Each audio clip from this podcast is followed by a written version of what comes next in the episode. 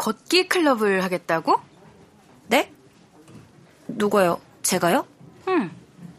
네가 방금 말했잖아. 담임이 손가락으로 나를 가리키며 말했다. 내가 그랬나? 그 사이 공은 교무실 앞을 휙 지나갔다. 그럼 걷기 클럽 할래? 나도 걷기는 해야 하는데. 허리가 안 좋아서 병원에 갔더니 걷는 게 좋다더라고. 내가 담당 교사를 맡아서 한번 만들어 볼까? 담임이 갑자기 의욕을 보였다. 이건 내 계획이랑은 다르다. 아, 참. 그런데 어쩌니? 클럽을 너 혼자 할 수는 없는데. 담임이 곤란하다는 표정을 지으며 말했다. 클럽은 적어도 학생 두 명 이상은 참여해야 한다. 당장 클럽원을 구하기는 어려울 텐데. 나는 담임의 말을 잡아챘다. 선생님, 저 걷기 클럽 정말 정말 하고 싶어요.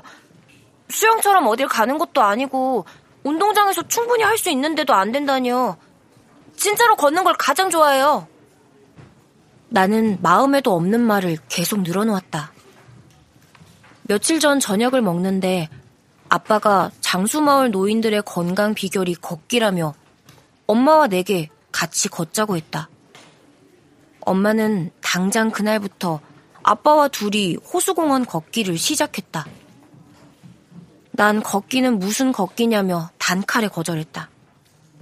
아마 엄마 아빠가 지금 내 모습을 보면 연기자가 되라고 호들갑을 떨 거다. 수영도 안 된다. 걷기 클럽도 안 된다. 그럼 저는 어떡해요? 나는 선생님의 다음 말을 기다렸다. 혼자 교실에 있으라고 하면 몹시 안타까운 표정을 지어야겠지? 슬픈 표정을 지어볼까? 그건 너무 지나치고 인상만 찡그리는 게 좋을 것 같다. 아쉬운 얼굴을 준비하는데 누가 내 옆에 쓱 다가오더니 말했다. 제가 들어갈게요. 그 걷기 클럽. 우리 반 강은이다. 뭐야, 얘는? 그런데 도대체 언제 들어온 거지? 그럴래? 담임이 잘 됐다며 박수를 쳤다. 네. 운동은 역시 걷기죠. 강은이가 씩 웃으며 대답했다. 강은이의 뾰족한 송곳니가 반짝 빛났고 난 연기가 아니라 진심으로 인상을 찡그렸다. 하필 이 오지랖쟁이한테 걸리다니. 새학기가 시작한 지 2주밖에 되지 않아 아직 반 아이들을 잘 모른다. 하지만 강은이는 워낙 여기저기 참견을 하고 다녀서 알고 싶지 않아도 알 수밖에 없었다.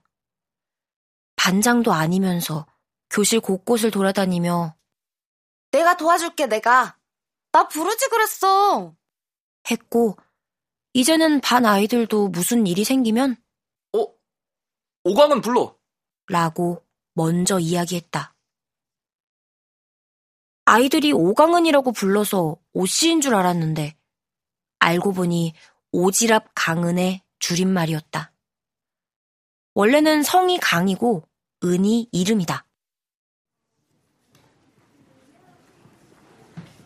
그럼 너희 둘은 나랑 같이 걷기 클럽 하는 거다. 담임이 새 신청서에 걷기 클럽이라고 적은 뒤 그 아래에 나와 강은이의 이름을 적었다. 2.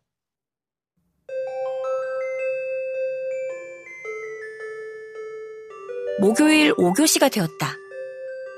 매주 목요일 5, 6교시가 운동클럽 시간이다. 발이 좀 컸나? 작년 가을에 산 운동화가 발에 꽉 끼었다. 엄지발가락을 움직여보려고 했지만 잘 되지 않았다. 조회대 앞에서 운동화를 살펴보는데 강은이가 왔다. 어? 언제 나온 거야? 같이 나오려고 했는데.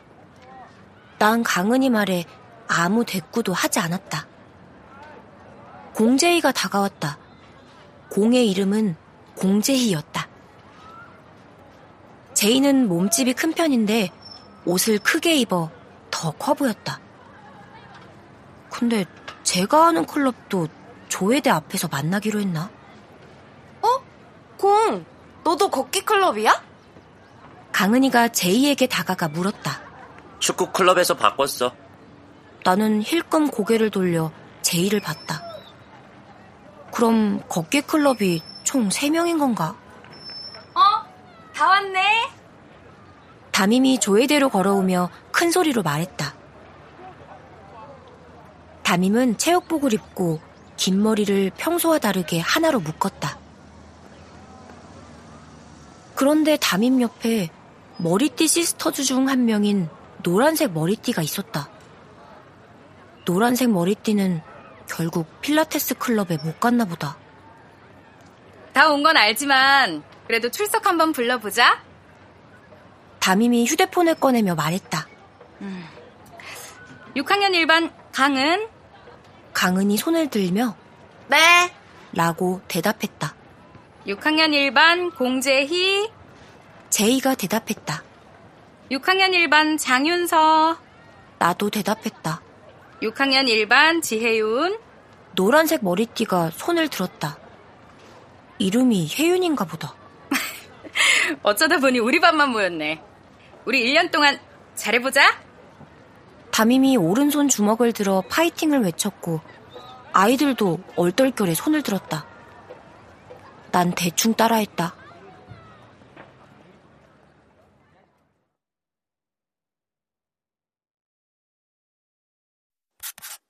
KBS 오디오 북